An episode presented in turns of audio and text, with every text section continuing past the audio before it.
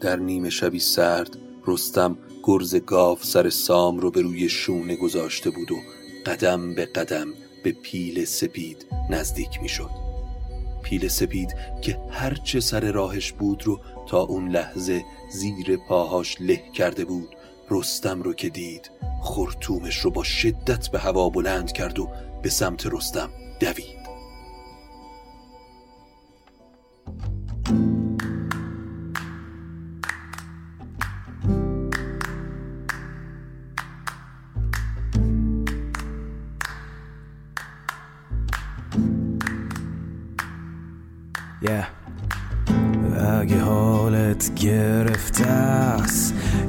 چشات پف کرده و خسته است. پاشو چای دم کن کیک تو فرن بشین و گوش کن به داستان و فن.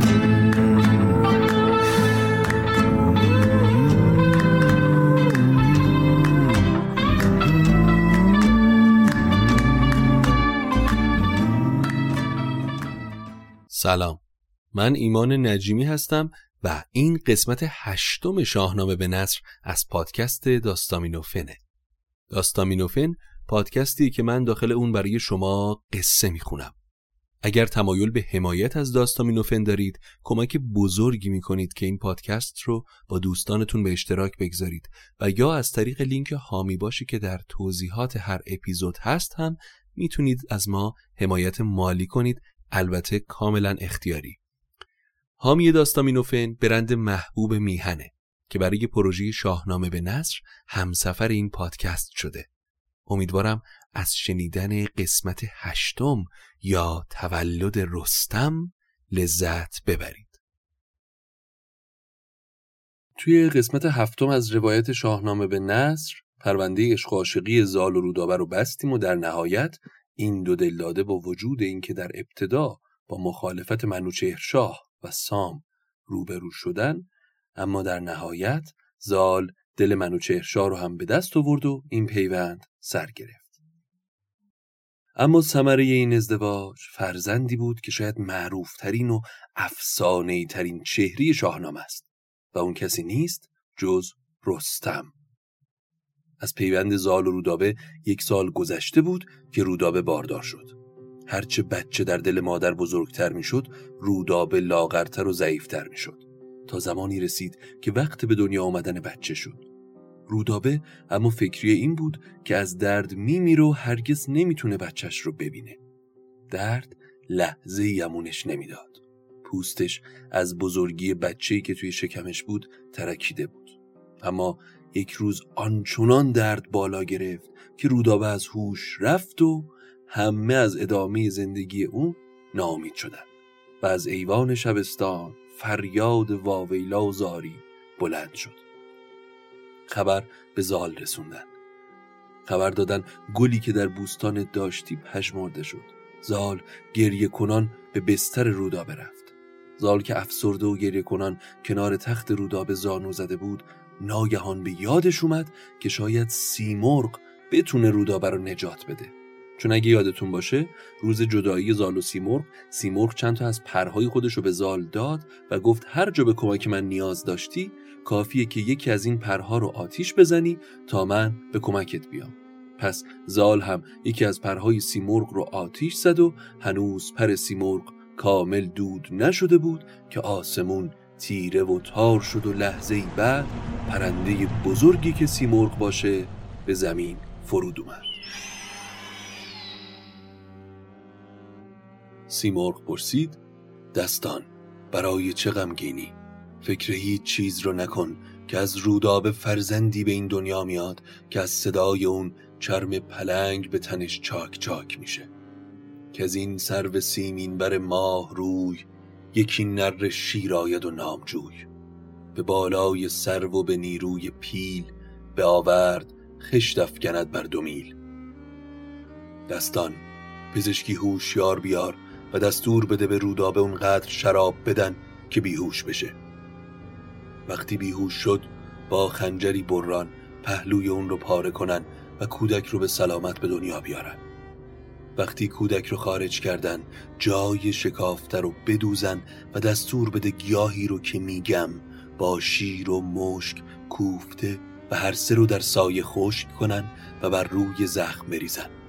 وقتی این کار رو کردن پر من رو به جای زخم بمال تا زخم کامل خوب شه. و سیمرغ یکی از پرهای خودش رو کند به زال داد و فوراً به آسمون پرواز کرد. همه در شگفت بودن که چطور ممکنه این اتفاق بیفته. سیندخت گفت چطور ممکنه فرزندی رو از پهلوی مادر به دنیا بیاری؟ اما زال دل به این حرفها نداد چرا که از دانایی سیمرغ آگاه بود. پس دستور داد پزشکی حاضق آوردن تا این عمل رو انجام بده.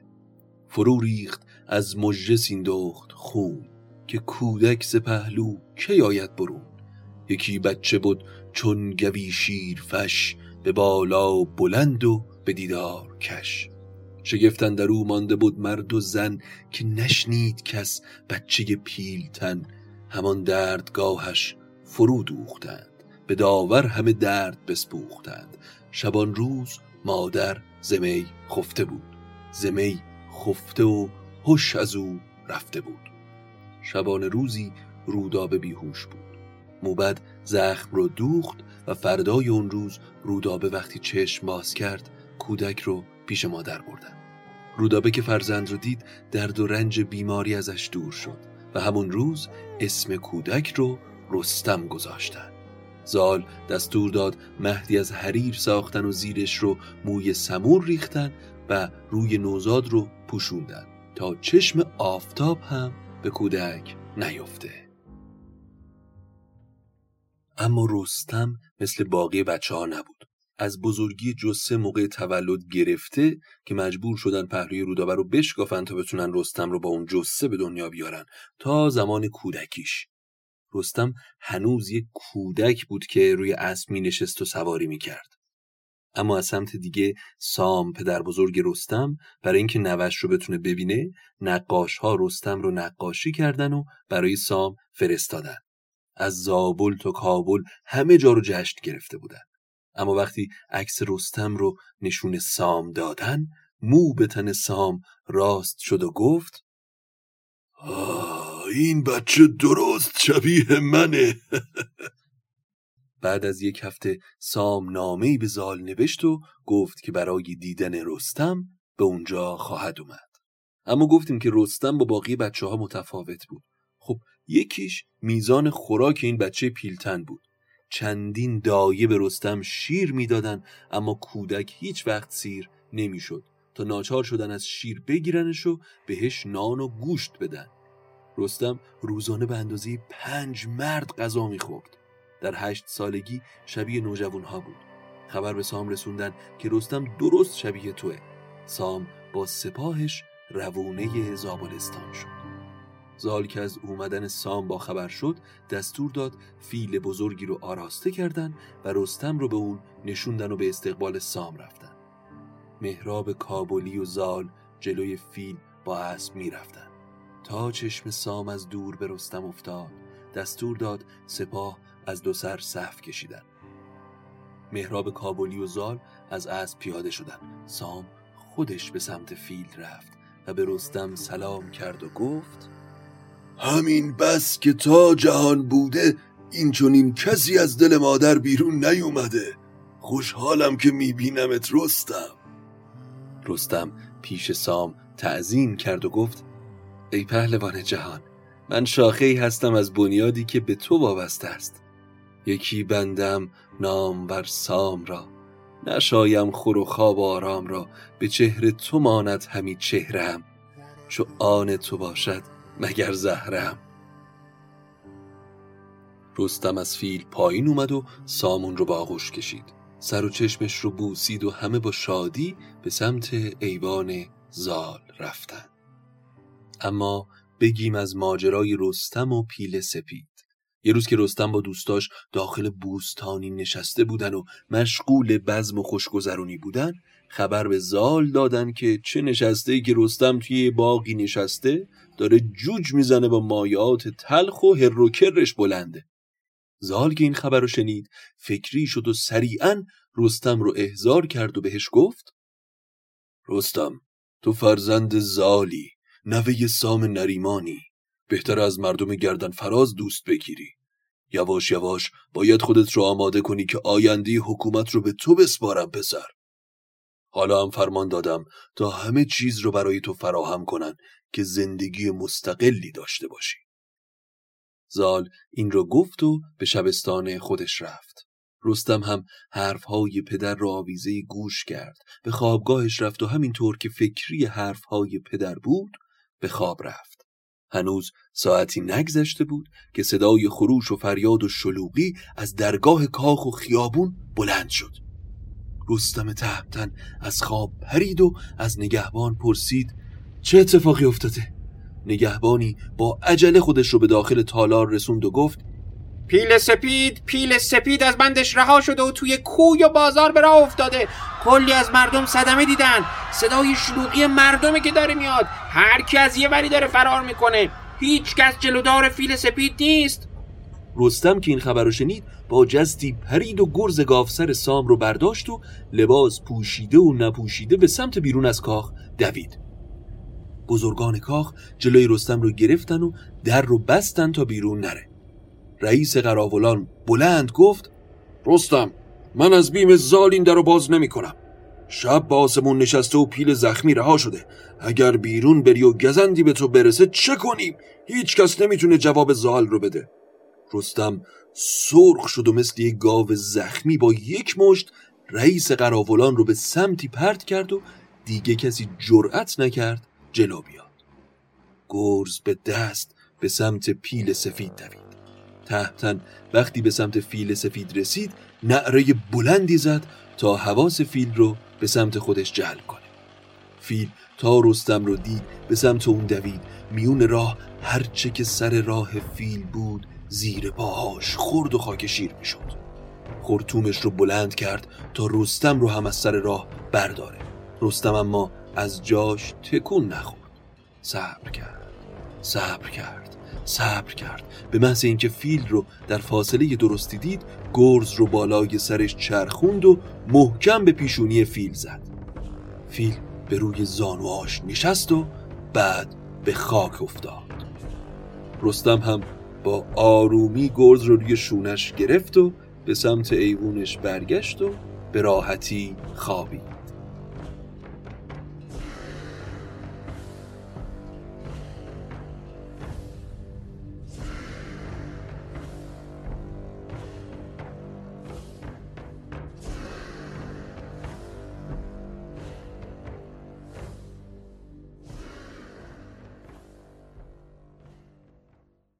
وقتی که صبح شد زال به ایوان خودش اومده بود که خبر رسوندن شب پیش رستم با گرز سام پیل سپید رو با یک ضربت کشته. زال گفت آه دریق از اون فیل که در رزمهای زیادی یار و یاور من بود. و بعد فرمان داد رستم رو پیش اون بفرستن و پدرانه به رستم گفت ای بچه نر شیر برآورده چنگال و گشته دلیر. در کودکی کار مردان می‌کنی. تو در این کودکی همتایی نداری پسرم. اما به هوش باش و به خودت قره نشو. ازت می‌خوام قبل از اینکه آوازه پهلوونیت پخش بشه سپاهی آماده کنی و به کوه سپند بری و تازیان رو به خونخواهی نریمان تنبیه کنی. حالا خوب به من گوش کن. وقتی به کوه سپند برسی دژی از سنگ بالای کوه می‌بینی. چهار فرسنگ در چهار فرسنگ مساحت دژه. پر از سبزه و درخت میوه و به فرمان فریدون فقط یک در ورودی داره. نریمان نیای تو که پهلوونی نامدار بود به سمت اون دژ رفت و یک سال تمام در اونجا جنگید. و روزی که داشت به پیروزی می رسید از داخل دژ سنگ بزرگی به سمت نریمان انداختن و سپاه رو بی سپه دار کردن. خبر وقتی به سام پدر بزرگت رسید یک هفته ازادار پدرش بود و بعد با خشم و به کینخواهی راهی اون دژ شد. سام هم چندین سال در کنار دژ موند ولی راهی به داخل دژ پیدا نکرد. در تموم اون مدت حتی یک نفر هم از دروازه دژ بیرون نیومد و بعد از چند سال ناامید به خونه برگشت. حالا اما وقت اون رسیده که تو این دژ رو فتح کنی. باز کردن دروازه دژ با سپاه نشدنیه. اما اگر هیله کنی امکان باز کردنش هست. چرا که تا امروز کسی اسم تو رو نمی‌دونه و اگر به کوه سپند بری می‌تونی خودت رو به داخل دژ برسونی. وقتی قصد سفر کردی دستور بده تا یک کاروان شطور در اختیارت بگذارن. بار همه شطورها رو فقط از نمک پر کن چرا که در اون دژ فقط نمک رو از سرزمین دیگه میارن. و قیمت بسیار زیادی هم داره. پس لباس ساربانها رو بپوش و خودت رو مثل اونها بکن و به سمت اون دژ برو.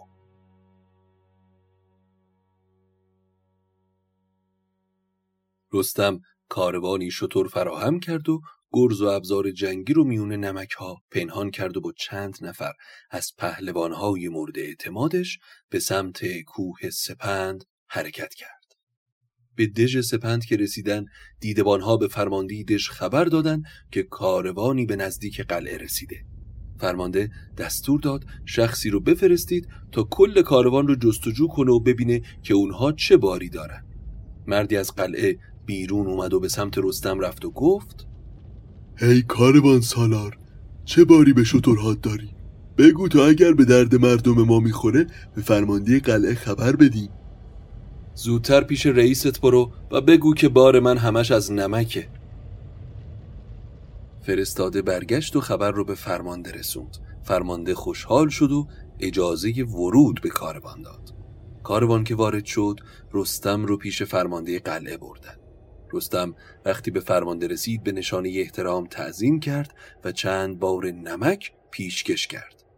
بزرگ دژ گفت پیشکشت رو میپذیرم. حالا برو بارت رو درون شهر بفروش. رستم و همراهانش به میون بازار رفتن و مردم همه به سمت اونها اومدن و نمک خریدن. تمام نمک ها رو از رستم خریدن.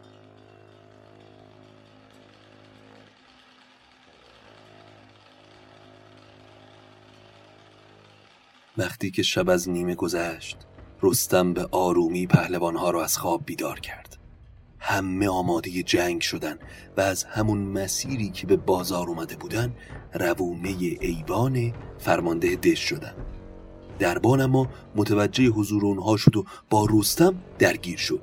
رستم با یک ضربه گرز دربان را از میون برداشت. اما از سر و صدای این درگیری همه دژ خبر شدن جنگی به پا شد تموم ایار. اما رستم در جلو و همراهانش در پشت سرش هر کس رو که صد راهشون می‌شد از میون بر می داشتن.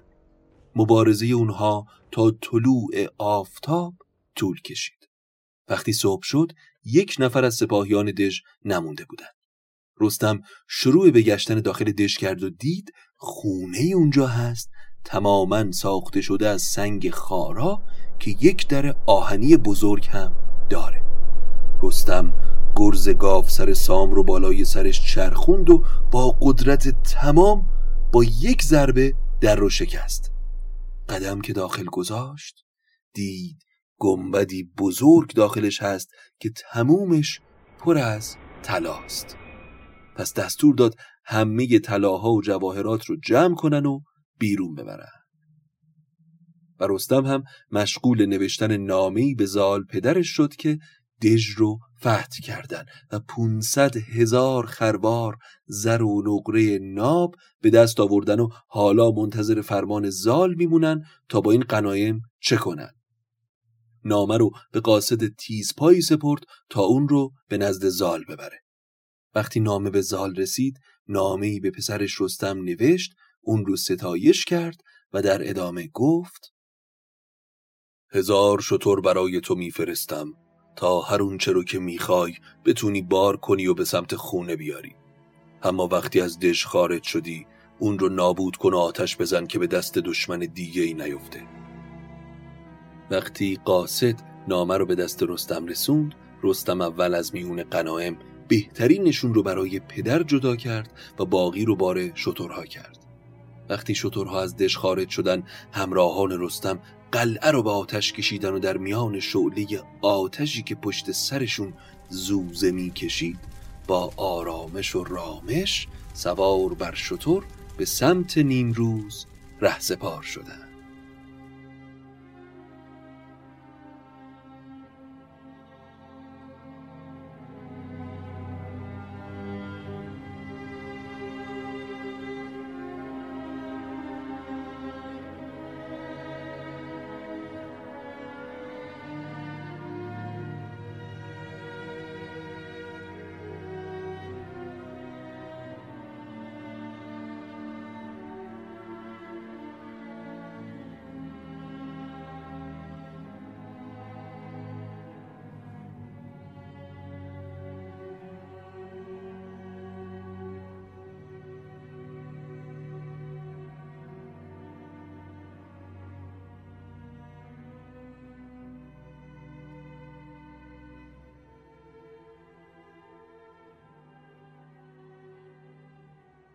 ممنون از برند دوست داشتنی میهن که حامی شاهنامه به نصره خب فکر می‌کنم از داستان منوچهر شاه دور افتادیم. حالا وقتشه که برگردیم به داستان منوچهر چرا که شاهنامه داستان شاهانه.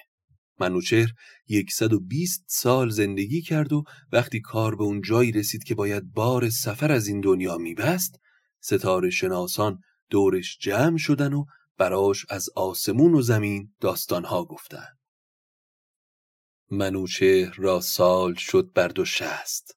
زگیتی همی بار رفتن ببست. ستاره شناسان بر او شدند. همی زاسمان داستانها زدند. ندیدند روزش کشیدن دراز. زگیتی همی گشت بایست باز. بدادند زان روز تلخاگهی که شد تیران تخت شاهنشهی گه رفتن آمد به دیگر سرای مگر نزد یزدان بیاید جای. منوچهر شاه ای شاه ایران هرچه خواهی بگو و بکن مبادا که مرگ از راه برسه و تا اون چرا که باید بکنی انجام نداده باشی.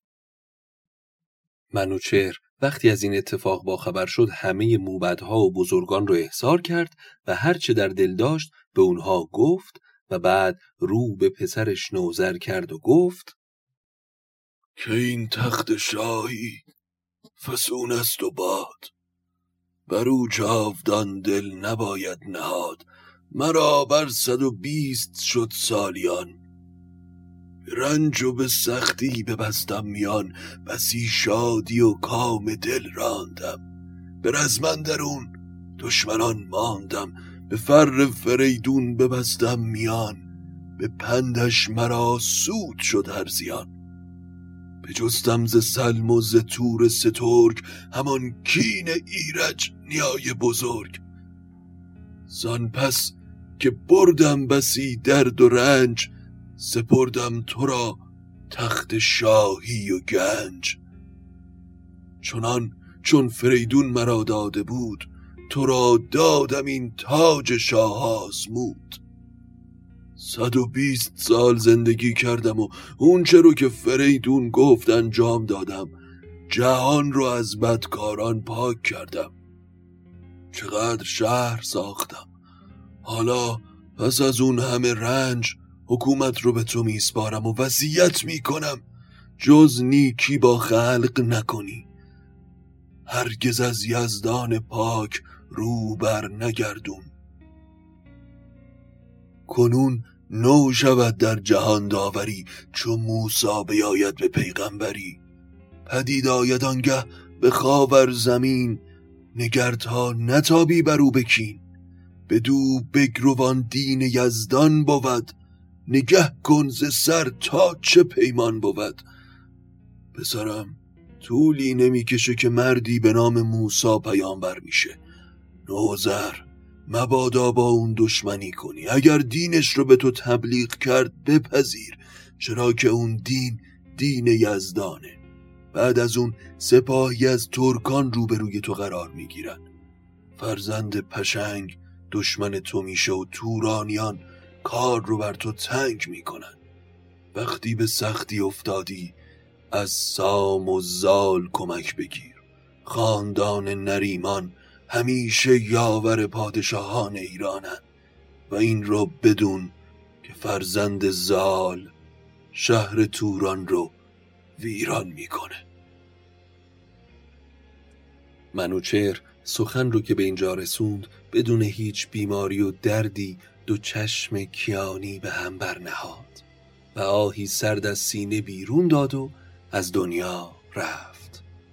دو چشم کیانی به هم برنهاد بپژمرد و برزد کی سرد باد.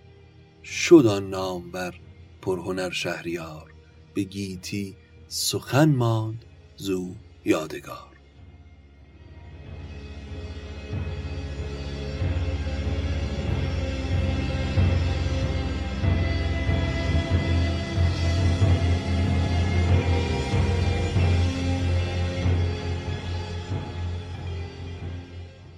این هم از اپیزود هشتم روایت شاهنامه به نصر که امیدوارم لذت برده باشین. اما من در انتهای این اپیزود می‌خوام یک پرانتزی رو باز بکنم و یک توضیحاتی رو بدم. در انتهای وصیت منوچهر به نوزر اگر که یادتون باشه منوچهر اسمی رو آورد به نام پشنگ. توی این قسمت من می‌خوام از اسامی که تحت عنوان پشنگ در شاهنامه داریم به شما یک سری اطلاعات بدم که اینها رو با هم اشتباه نگیرید. پشنگی که اینجا منوچهر در وصیتش به نوزر ازش یاد می‌کنه که فرزندش به جنگ ایران میاد یعنی فرزند این پشنگ به جنگ ایران میاد با اون پشنگی که ما توی اپیزود چهارم بهش اشاره کردیم متفاوته. ما توی شاهنامه سه مورد پشنگ یا بیشتر داریم اما من اینجا به سه تای اونها اشاره می‌کنم که مهمترین هاشون هستن و در روند داستان تأثیر گذارن پشنگ اول برادرزاده فریدون و داماد ایرجه همون فریدونی که زحاک رو به بند کشید. توی اپیزود چهارم تحت عنوان اپیزود منوچهر ازش گفتیم. گفتیم که وقتی ایرج به دست برادرانش سلم و تور کشته شد یکی از زنان بارگاهش از اون فرزندی رو باردار بود که وقتی تحت حمایت فریدون اون فرزند به دنیا اومد دختر شد. و فریدون دختر رو به همسری برادرزادی خودش پشنگ در آورد و از اون ازدواج همین منوچهرشایی که الان وصیتش رو شنیدیم به دنیا اومد. اما پشنگ دیگه کدومه؟ پشنگ دوم بانی و بنیانگذار کشور توران پس از توره که باز در همون قسمت چهارم گفتیم که سلم و تور به دست منوچهرشاه کشته شدن و این کسی که منوچهر در وصیتش اشاره می‌کنه که فرزندش به جنگ با نوزر میاد همین پشنگ بنیانگذار تورانه.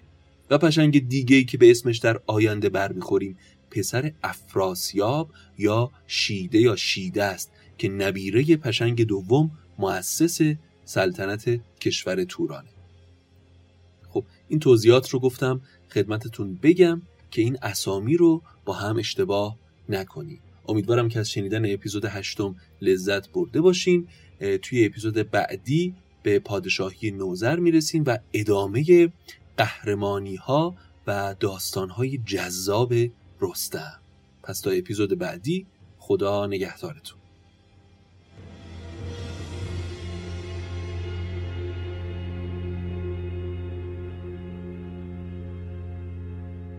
ممنون از برند دوست داشتنی میهن که حامی شاهنامه به نصره